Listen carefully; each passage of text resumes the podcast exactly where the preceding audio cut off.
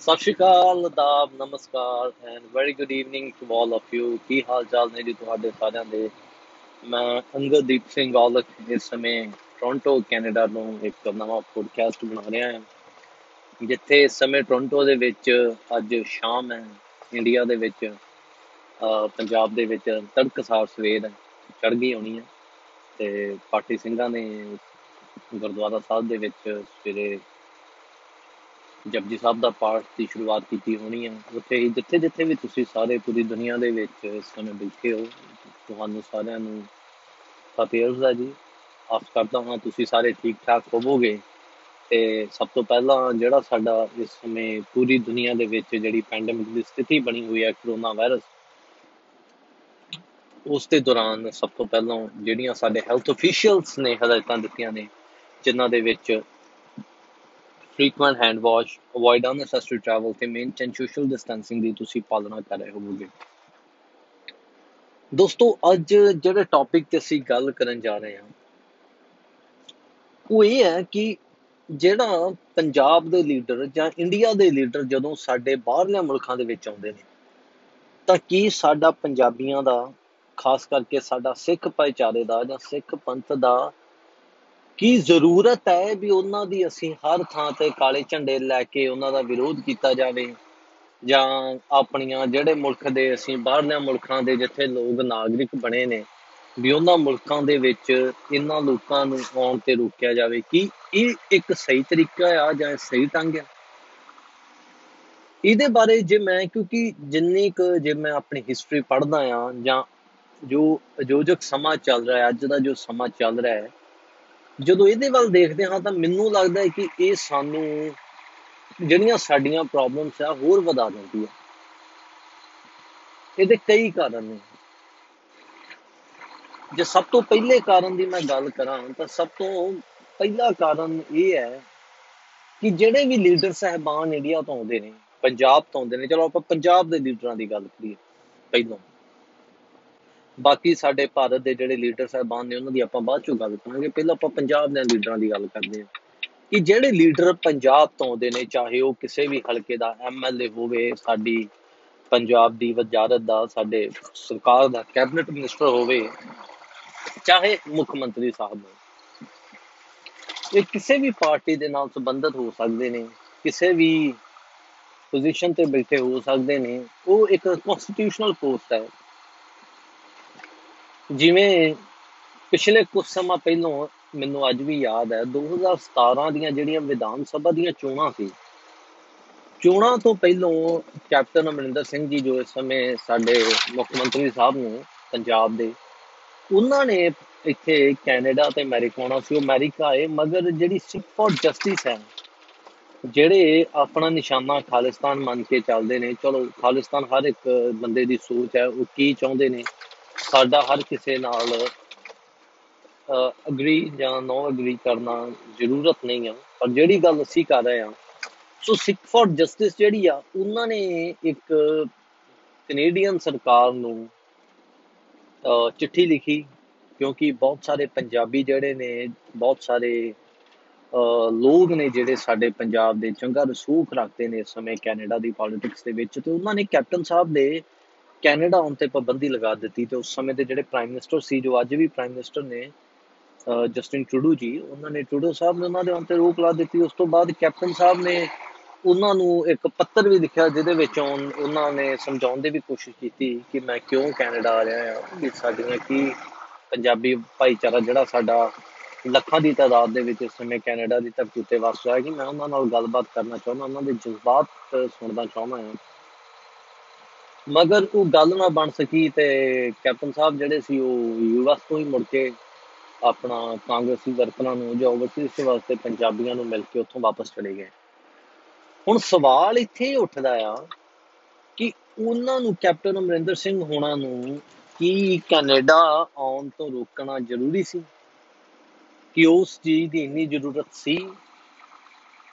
ਇਹ ਜਿਹੜੇ ਸਵਾਲ ਨੇ, ਹੁਣ ਉਹ ਜਿਹੜੇ ਸਿੱਖ ਫॉर ਜਸਟਿਸ ਵਾਲੇ ਪੰਨੂ ਸਾਹਿਬ ਨੇ ਉਹਨਾਂ ਦਾ ਇਹ ਸਟੈਪ ਲੈਣਾ ਕਿ ਉਹਨਾਂ ਨੇ ਪੂਰੇ ਪੰਜਾਬੀਆਂ ਦੇ ਕੋਲੋਂ ਇਸ ਗੱਲ ਦੀ ਸਲਾਹ ਮੰਗ ਲਈ ਸੀ ਵੀ ਮੈਂ ਇਹ ਕੰਮ ਕਰਨ ਲੱਗਾ, ਆਪਾਂ ਕੈਪਟਨ ਸਾਹਿਬ ਨੂੰ ਇੱਥੇ ਆਉਣ ਤੋਂ ਰੋਕਣਾ ਕੀ ਇਹਦੀ ਜ਼ਰੂਰਤ ਸੀ?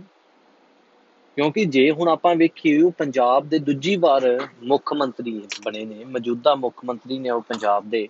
ਪਹਿਲਾਂ ਵੀ ਉਹ ਸੰਨ 2002 ਤੋਂ ਲੈ ਕੇ 2007 ਤੱਕ ਪੰਜਾਬ ਦੇ ਚੀਫ ਮਿਨਿਸਟਰ ਰਹਿ ਚੁੱਕੇ ਨੇ, ਉਸ ਤੋਂ ਬਾਅਦ ਕਾਂਗਰਸ ਸਰਕਾਰ ਦੇ ਵਿੱਚ ਉਹਨਾਂ ਦਾ ਪੂਰਾ ਦਬਦਬਾ ਹੈ, ਚਾਹੇ ਉਹ ਸੈਂਟਰ ਦੀ ਗੱਲ ਕਰ ਲਈਏ, ਚਾਹੇ ਉਹ ਆਪਾਂ ਪੰਜਾਬ ਦੀ ਜਿਹੜੀ ਕਾਂਗਰਸ ਦੀ ਲੀਡਰਸ਼ਿਪ ਹੈ, ਉਹਦੀ ਗੱਲ ਕਰ ਲਈਏ। ਸੋ, ਉਸ ਤੋਂ ਬਾਅਦ ਦੋ ਤਿਹਾਈ ਜਿਹੜੀ ਪੰਜਾਬ ਦੇ ਵਿੱਚ ਜਿਹੜੀਆਂ 2017 ਦੇ ਵਿੱਚ ਵੋਟਾਂ ਹੋਈਆਂ, ਉਹਦੇ ਵਿੱਚ ਉਹਨਾਂ ਨੇ ਦੋ ਤਿਹਾਈ 2 2 ਬਾਈ 3 ਮੈਜੋਰਿਟੀ ਜਿਨ੍ਹਾਂ ਦੇ ਵਿੱਚ ਤਕਰੀਬਨ ਅੱਜ ਕਾਂਗਰਸ ਕੋਲ 80 ਸੀਟਾਂ ਨੇ, ਉਹ ਜਿੱਤ ਕੇ ਉਹ ਪੰਜਾਬ ਦੇ ਵਿੱਚ 2017 ਦੇ ਵਿੱਚ ਸਰਕਾਰ ਬਣਾਉਂਦੇ ਨੇ।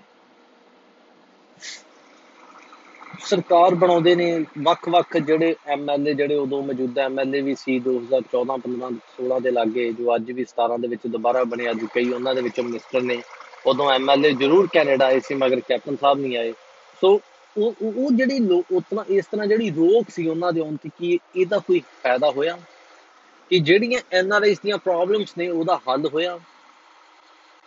ਐਦਾਂ ਨਹੀਂ ਲੱਗਦਾ ਜਿਹੜੇ ਆਪਾਂ ਜਦੋਂ ਇੰਡੀਆ ਤੋਂ ਲੀਡਰ ਆਉਂਦੇ ਨੇ, ਆਪਾਂ ਕਾਲੀਆਂ ਝੰਡੀਆਂ ਲੈ ਕੇ ਖਲੋ ਜਾਂਦੇ ਆ ਜਾਂ ਆਪਾਂ ਉਹਨਾਂ ਦਾ ਵਿਰੋਧ ਕਰਦੇ ਆ ਉਹ ਸਾਡੀਆਂ ਪ੍ਰੋਬਲਮਸ ਨੂੰ ਹੋਰ ਵਧਾਉਂਦਾ ਨਾ ਕਿ ਘਟਾਉਂਦਾ ਹੈ। ਜੇ ਸਾਨੂੰ ਇੰਨੀ ਪ੍ਰੋਬਲਮ ਆ ਇੰਡੀਆ 'ਚ, ਵੇਖੋ, ਪਹਿਲੀ ਗੱਲ ਤੇ ਆ, ਉਹ ਜਿਹੜੇ ਲੀਡਰ ਨੇ, ਉਹ ਲੋਕਾਂ ਦੇ ਬਣਾਏ ਹੋਏ ਲੀਡਰ ਨੇ। ਇਹ ਤਾਂ ਹੈ ਨਹੀਂ ਵੀ ਜਿਹੜੇ ਉਹ ਲੋਕ ਨੇ ਵੀ ਉਹ ਆਪਣੇ ਘਰਾਂ ਦੇ ਵਿੱਚ ਹੀ ਆਪਣੀਆਂ ਚਾਰ ਵੋਟਾਂ ਪਾ ਕੇ ਤੇ ਐਮਐਲਏ ਬਣ ਜਾਂਦੇ ਨੇ। ਹਰੇਕ ਹਲਕਾ, ਹਰੇਕ ਵਿਧਾਨ ਸਭਾ ਕਨਸਟੀਟੂਐਂਸੀ ਜਿਹੜੀ ਆ, ਜਿੱਥੇ ਜਿਹੜੀ ਪੰਜਾਬ ਦੀ ਸਰਕਾਰ ਬਣਦੀ ਆ ਤੇ ਸਾਡੇ ਬਹੁਤ ਸਾਰੇ ਦਰਸ਼ਕਾਂ ਨੂੰ ਸ਼ਾਇਦ ਨਹੀਂ ਪਤਾ ਹੋਊਗਾ, ਉਹਨਾਂ ਨੂੰ ਇੱਕ ਵਾਰੀ ਦੱਸਦਾ।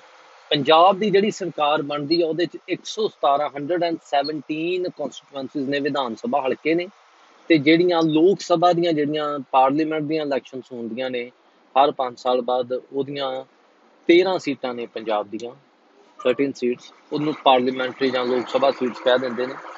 ਸੋ ਉਹ ਜਿਹੜੇ ਕੰਮ ਇਹ ਜਦੋਂ ਵਿਧਾਨ ਸਭਾ ਦੇ ਵਿੱਚ ਇੱਕ ਵਿਧਾਨ ਸਭਾ ਹੀ ਤਕਰੀਬਨ ਸਵਾ ਲੱਖ ਤੋਂ 1.5 ਲੱਖ 1.5 ਪੌਣੇ 2 ਲੱਖ ਤੱਕ ਵੋਟ ਹੁੰਦੀ ਆ। ਹਰ ਬੰਦਾ ਜਿਹੜਾ 18 ਸਾਲ ਤੋਂ ਉੱਪਰ ਹੈ, ਉਹ ਆਪਣੀ ਵੋਟ ਬਣਾ ਸਕਦਾ ਆ। ਤੇ ਉਹਨੂੰ ਵੋਟ ਪਾਉਣ ਦਾ ਹੱਕ ਹੈ, ਆਪਣਾ ਮਨਪਸੰਦੀ ਦਾ ਨੇਤਾ ਚੁਣ ਸਕਦਾ ਆ। ਕਿਉਂਕਿ ਲੋਕਤੰਤਰ ਹੈ ਲੋਕਤੰਤਰ ਦੇ ਵਿੱਚ ਲੋਕ ਵੱਡੇ ਹੁੰਦੇ ਨੇ। ਸੋ ਉਹ ਜਿਹੜਾ 1.5 ਲੱਖ ਵੀ ਜੇ ਆਪਾਂ ਓਵਰਆਲ ਲੈ ਲਈਏ 1.5 ਲੱਖ ਦੇ ਵਿੱਚੋਂ ਜਿਹੜੀਆਂ ਵੋਟਾਂ ਪੈਂਦੀਆਂ ਨੇ, ਉਹਨਾਂ ਦਾ ਵਿੱਚੋਂ ਨੁਮਾਇੰਦਾ ਚੁਣਿਆ ਜਾਂਦਾ। ਹੁਣ ਉਹ ਨੁਮਾਇੰਦਾ ਜਿਹੜਾ ਇੰਨੇ 1.5 ਲੱਖ ਦੀ ਆਬਾਦੀ ਦੇ ਵਿੱਚੋਂ ਚੁਣਿਆ ਜਾਂਦਾ, ਹੁਣ ਉਹ ਆਮ ਬੰਦਾ ਤਾਂ ਹੋ ਨਹੀਂ ਸਕਦਾ। ਹੁਣ ਉਹਨਾਂ ਦੇ ਵਿੱਚੋਂ ਲੀਡਰ ਤਾਂ ਉਹੀ ਹੋਊਗਾ ਜਿਹੜਾ ਕਿਸੇ ਦੇ ਦੁੱਖ ਸੁੱਖ ਦੇ ਵਿੱਚ ਜਾਂਦਾ ਹੋਊਗਾ, ਜਿਹੜਾ ਲੋਕਾਂ ਦੇ ਕੰਮ ਅੱਗੇ ਲਾ ਕੇ ਕਰਾਉਂਦਾ ਹੋਊਗਾ। ਜਾਂ ਜਿਨੇ ਲੋਕਾਂ ਦੀ ਚੰਗੇ ਮਾੜੇ ਟਾਈਮ ਦੇ ਵਿੱਚ ਬਾਹ ਫੜਦਾ ਹੋਊਗਾ। ਸੋ ਉਹ ਜਿਹੜੇ ਲੋਕ, ਪਹਿਲੀ ਤੇ ਗੱਲ ਉਹ ਪੰਜਾਬ ਦੇ ਲੋਕਾਂ ਨੇ ਚੁਣੇ ਹੋਏ ਲੋਕ ਨੇ। ਪੰਜਾਬ ਦੇ ਚੁਣੇ ਹੋਏ ਲੋਕਾਂ ਦੇ ਨੁਮਾਇੰਦੇ ਨੇ। ਸੋ ਪੰਜਾਬ ਦੇ ਲੋਕਾਂ ਵੱਲੋਂ ਚੁਣੇ ਹੋਏ ਨੁਮਾਇੰਦਿਆਂ ਨੂੰ ਕੈਨੇਡਾ ਆਉਣ ਤੇ ਜਾਂ ਬਾਹਰਲੇ ਮੁਲਕਾਂ 'ਚ ਆਉਣ ਤੇ ਰੋਕਣਾ ਸਭ ਤੋਂ ਪਹਿਲਾਂ ਤਾਂ ਮੈਨੂੰ ਲੱਗਦਾ ਸਾਡੀ ਇਹ ਬੜੀ ਵੱਡੀ ਗਲਤੀ ਹੈ। ਕਾਰਨ ਇਹਦੇ ਕਈ ਨੇ। ਜੇ ਆਪਾਂ ਝੰਡੀਆਂ ਫੜ ਕੇ ਬਾਹਰ ਜਿੰਦਾਬਾਦ, ਮੁਰਦਾਬਾਦ ਕਰਨ ਦੀ ਥਾਂ ਜਾਂ ਉਹਨਾਂ ਨੂੰ ਆਉਣ ਨੂੰ ਰੋਕਣ ਦੀ ਥਾਂ ਜੇ ਆਪਾਂ ਉਹਨਾਂ ਦੇ ਨਾਲ ਬਹਿ ਕੇ ਗੱਲ ਕੀਤੀ ਜਾਵੇ, ਤਾਂ ਮੈਨੂੰ ਲੱਗਦਾ ਸ਼ਾਇਦ ਬਹਿ ਕੇ ਤਾਂ ਕਿਸੇ ਚੀਜ਼ ਦਾ ਹੱਲ ਨਿਕਲ ਸਕਦਾ। ਨਿਕਲ ਸਕਦਾ ਨਾ, ਕਿਉਂਕਿ ਬਹਿ ਕੇ ਤਾਂ ਹਰ ਗੱਲ ਦਾ ਹੱਲ ਤਾਂ at the end of the day ਨਿਕਲਣਾ ਤੇ ਚਾਰ ਬੰਦਿਆਂ ਨੂੰ ਕੁਰਸੀ ਤੇ ਬਹਿ ਕੇ ਕੱਢਣਾ ਪੈਣਾ। ਜਿੰਦਾਬਾਦ, ਮੁਰਦਾਬਾਦ ਦੇ ਨਾਰੇ ਲਾਉਣ ਨਾਲ ਜਾਂ ਇੱਟਾਂ ਰੋੜੇ ਮਾਰਨ ਨਾਲ ਜਾਂ ਮੂੰਹ ਤੇ ਕਾਲਖ ਮਾਰਨ ਦੇ ਨਾਲ ਕੋਈ ਹੱਲ ਤਾਂ ਨਿਕਲ ਨਹੀਂ ਸਕਦਾ। ਹੱਲ ਤਾਂ ਜਦੋਂ ਨਿਕਲਿਆ, ਹੱਲ ਤਾਂ ਨਿਕਲਣਾ ਗੱਲਬਾਤ ਨਹੀਂ ਹੈ ਉਹਨਾਂ ਦੇ ਨਾਲ ਅਸੀਂ ਉਦੋਂ ਬਹਿ ਕੇ ਆਪਣੀਆਂ ਜਿਹੜੀਆਂ ਸਾਡੀਆਂ ਪ੍ਰੋਬਲਮਸ ਨੇ ਪੰਜਾਬ ਦੀਆਂ, ਉਹਦੇ ਨਾਲ ਹੱਲ ਕਰੀਏ, ਉਹਨਾਂ ਬਾਰੇ ਗੱਲ ਕਰੀਏ। ਕਿ ਅਸੀਂ ਐਨਆਰਆਈਸ ਜਿਹੜੇ ਇਸ ਸਮੇਂ ਲੱਖਾਂ ਦੀ ਤਾਦਾਦ ਦੇ ਵਿੱਚ ਬਾਹਰ ਆ, ਤੁਸੀਂ ਸਾਡੀਆਂ ਪ੍ਰਾਪਰਟੀਆਂ ਦੇ ਨੇ, ਸਾਡੇ ਤੇ ਝੂਠੇ ਪਰਚਿਆਂ ਦੇ ਕੇਸ ਨੇ, ਸਾਡੇ ਤੇ ਝੂਠਾ ਜਿਹੜੇ ਗੁੰਡਾ ਟਾਈਪ ਲੋਕ ਨੇ, ਉਹਨਾਂ ਵੱਲੋਂ ਸਤਾਇਆ ਜਾਂਦਾ ਹੈ, ਡਰਾਇਆ, ਧਮਕਾਇਆ ਜਾਂਦਾ ਹੈ, ਬੱਚਿਆਂ ਦੇ ਵਿਆਹਾਂ ਦੇ ਝਗੜਿਆਂ ਦੇ ਨੇ ਜਾਂ ਹੋਰ ਵੀ ਕਿਸੇ ਵੀ ਤਰ੍ਹਾਂ ਦੇ ਜਿਹੜੇ ਕੇਸ ਉਸ ਸਮੇਂ ਪੰਜਾਬ ਦੀ ਧਰਤੀ ਉੱਪਰ ਰਹਿਣ ਰਿਸ਼ਤੇ ਚੱਲ ਰਹੇ ਨੇ, ਉਹਨਾਂ ਦੇ ਬਾਰੇ ਆਪਾਂ ਉਹਨਾਂ ਨਾਲ ਗੱਲ ਕਰੀਏ ਜੀ, ਤੁਸੀਂ ਸਾਡੇ ਹੱਲ ਕੱਢੋ।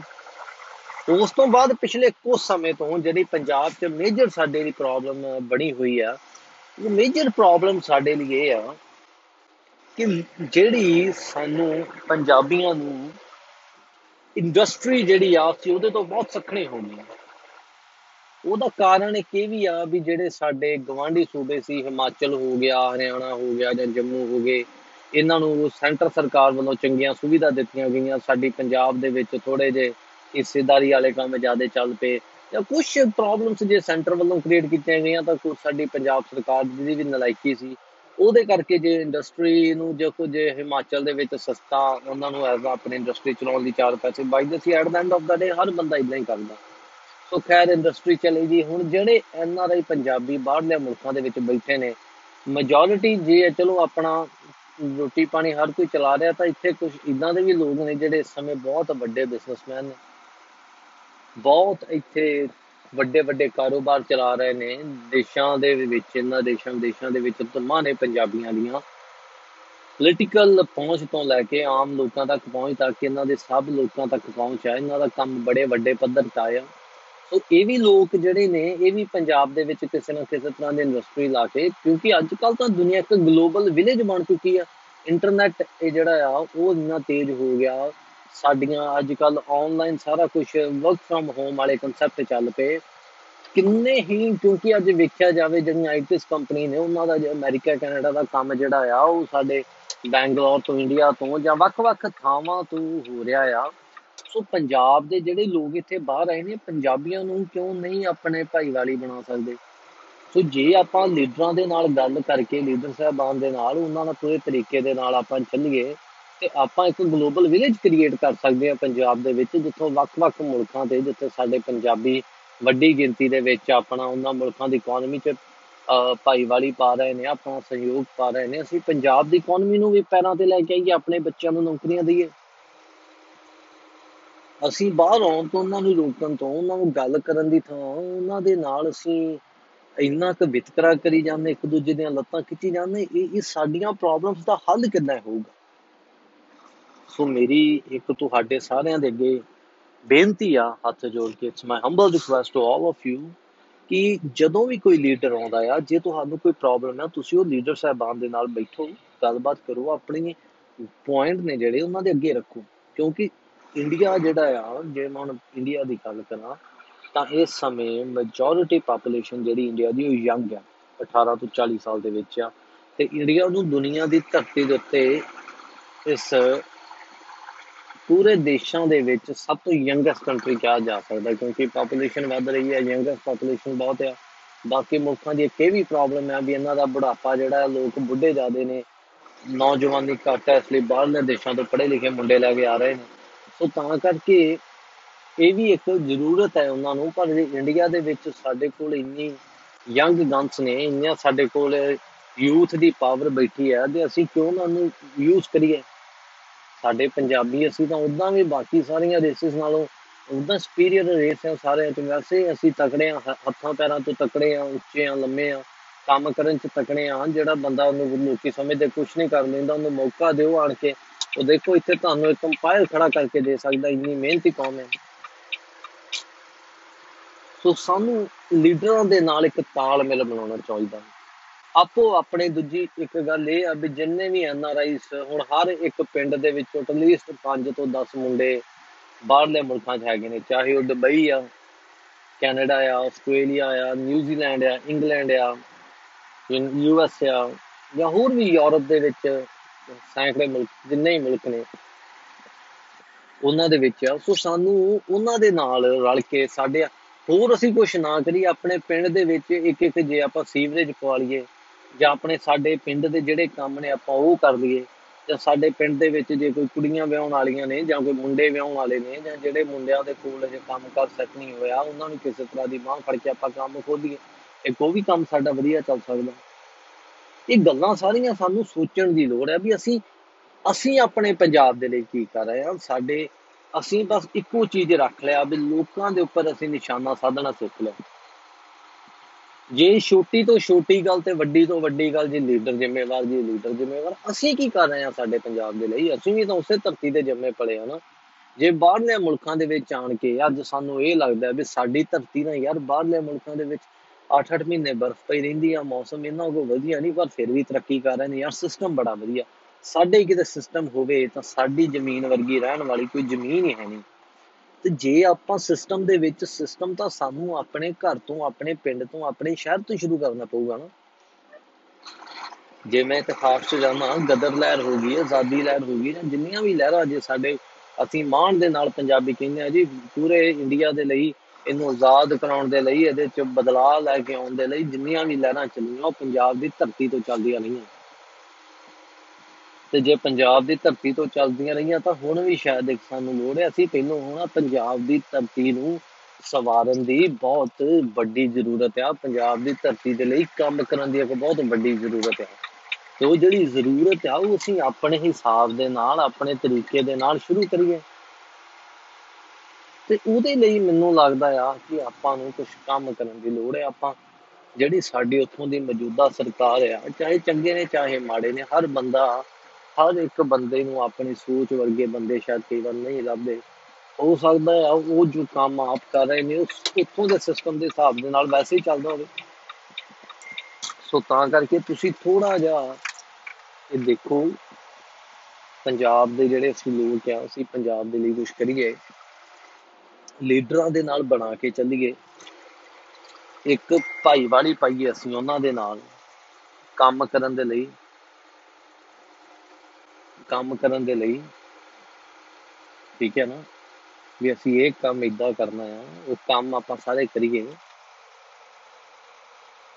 ਕਰਕੇ ਜੋ ਵੀ ਅਸੀਂ ਕੰਟਰੀਬਿਊਸ਼ਨ ਕਰ ਸਕਦੇ ਹਾਂ, ਚਾਹੇ ਉਹ ਇਕਨੋਮੀ ਦੇ ਵਿੱਚ ਹੋਵੇ, ਚਾਹੇ ਉਹ ਕਿਸੇ ਦੀ ਹੈਲਪ ਕਰਨ ਦੇ ਵਿੱਚ ਹੋਵੇ ਚਾਹੇ ਉਹ ਪੰਜਾਬ ਨੂੰ ਮੁੜ ਪੈਰਾਂ ਤੇ ਲਿਆਉਣ ਦੀ ਹੋਵੇ, ਚਾਹੇ ਉਹ ਰੀਵਰ ਵਾਟਰ ਜਿਹੜਾ ਵਾ, ਸਾਡੇ ਜਿਹੜਾ ਦਰਿਆਵਾਂ ਦਾ ਪਾਣੀ ਆ, ਸਾਡੀਆਂ ਨਹਿਰਾਂ ਨੇ, ਉਹਨਾਂ ਨੂੰ ਸਾਫ਼ ਸਫ਼ਾਈ ਦੀ ਗੱਲ ਹੋਵੇ, ਪਾਣੀਆਂ ਨੂੰ ਸਾਫ਼ ਰੱਖਣ ਦੀ ਗੱਲ ਹੋਵੇ, ਪਿੰਡਾਂ ਦੇ ਵਿੱਚ ਪੋਲੂਸ਼ਨ ਰੋਕਣ ਦੀ ਗੱਲ ਹੋਵੇ ਜਾਂ ਕੋਈ ਵੀ ਪ੍ਰੋਬਲਮ ਹੋਵੇ, ਅਸੀਂ ਉਹਨਾਂ ਦੇ ਬਾਰੇ ਜਿਹੜੀ ਆ, ਲੋਕਾਂ ਦੇ ਵਿੱਚ ਇੱਕ ਸੁਚੇਤਨਾ ਲੈ ਕੇ ਆਉਣਾ, ਲੀਡਰਾਂ ਦੇ ਨਾਲ ਚੱਲਣਾ, ਲੋਕਾਂ ਨੂੰ ਜਾਗਰੂਕ ਕਰਨਾ, ਉਹ ਵੀ ਇੱਕ ਸਾਡਾ ਧਰਮ ਹੈ। ਅਸੀਂ ਆਪਣੇ ਪੋਲੀਟੀਕਲ ਲੀਡਰਸ ਜਿਹੜੇ ਨੇ ਸਾਡੇ, ਅਸੀਂ ਉਹਨਾਂ ਦੇ ਨਾਲ ਚੱਲੀਏ ਜੇ ਕੋਈ ਨਾ ਵੀ ਸਾਡੇ ਨਾਲ ਚੱਲੂਗਾ, ਅਸੀਂ ਅਗਲੀਆਂ ਇਲੈਕਸ਼ਨਾਂ ਦੇ ਵਿੱਚ ਹਰ 25 ਸਾਲ ਇਲੈਕਸ਼ਨ ਹੁੰਦੀਆਂ ਨੇ। ਅਸੀਂ ਉਹ ਇਲੈਕਸ਼ਨ ਦੇ ਵਿੱਚ ਅਸੀਂ ਨਵਾਂ ਲੀਡਰ ਚੁਣ ਸਕਦੇ ਹਾਂ। ਜਦੋਂ ਇੱਕ ਵਾਰ ਅਸੀਂ ਇੰਟਰਫੇਅਰ ਕਰਨਾ ਸ਼ੁਰੂ ਕਰਤਾ ਉਸ ਪੰਜਾਬ ਦੀ ਧਰਤੀ ਤੇ ਅਸੀਂ ਉਹਨਾਂ ਦੇ ਨਾਲ ਤਾਲਮੇਲ ਕਰਨਾ ਸ਼ੁਰੂ ਕਰਤਾ, ਤਾਂ already at the end of the day ਚੰਗੇ ਲੀਡਰਸ ਹੋਣੇ ਸ਼ੁਰੂ ਹੋ ਜਾਣਗੇ ਯੂਥ ਹੋਣਾ ਸ਼ੁਰੂ ਹੋ ਜਾਊਗਾ। ਹੁਣ ਕਿਹੜਾ ਬੰਦਾ ਦੁਨੀਆ ਦੇ ਵਿੱਚ ਇੱਕ ਤਰ੍ਹਾਂ ਦਾ ਜਿਹੜਾ ਗੰਦ ਚ ਰਹਿਣਾ ਚਾਹੁੰਦਾ, ਹਰ ਬੰਦਾ ਵਧੀਆ ਰਹਿਣਾ ਚਾਹੁੰਦਾ। ਤੇ ਵਧੀਆ ਰਹਿਣ ਦੀ ਜਦੋਂ ਅਗਲਿਆਂ ਨੂੰ ਵਧੀਆ ਸਿਸਟਮ ਮਿਲੂਗਾ, ਵਧੀਆ ਪਾਰਟਨਰ ਮਿਲਣਗੇ, ਤਾਂ everyone at the end of the day will try to make changes so ਅੱਜ ਦੇ ਲਈ ਇੰਨੀਆਂ ਕੁ ਮੇਰੀਆਂ ਜਿਹੜੀਆਂ ਬੇਨਤੀਆਂ ਸੀ ਪ੍ਰਵਾਨ ਕਰਨਾ ਕੱਲ ਨੂੰ ਫੇਰ ਮਿਲਾਂਗੇ ਇੱਕ ਨਵੇਂ ਟੌਪਿਕ ਦੇ ਨਾਲ, ਇੱਕ ਨਵੇਂ ਸੁਝਾਵਾਂ ਦੇ ਨਾਲ। ਉਹਨੇ ਟਾਈਮ ਤੱਕ ਤੁਹਾਡਾ, ਸਾਡਾ ਰੱਬ ਰੱਖਾ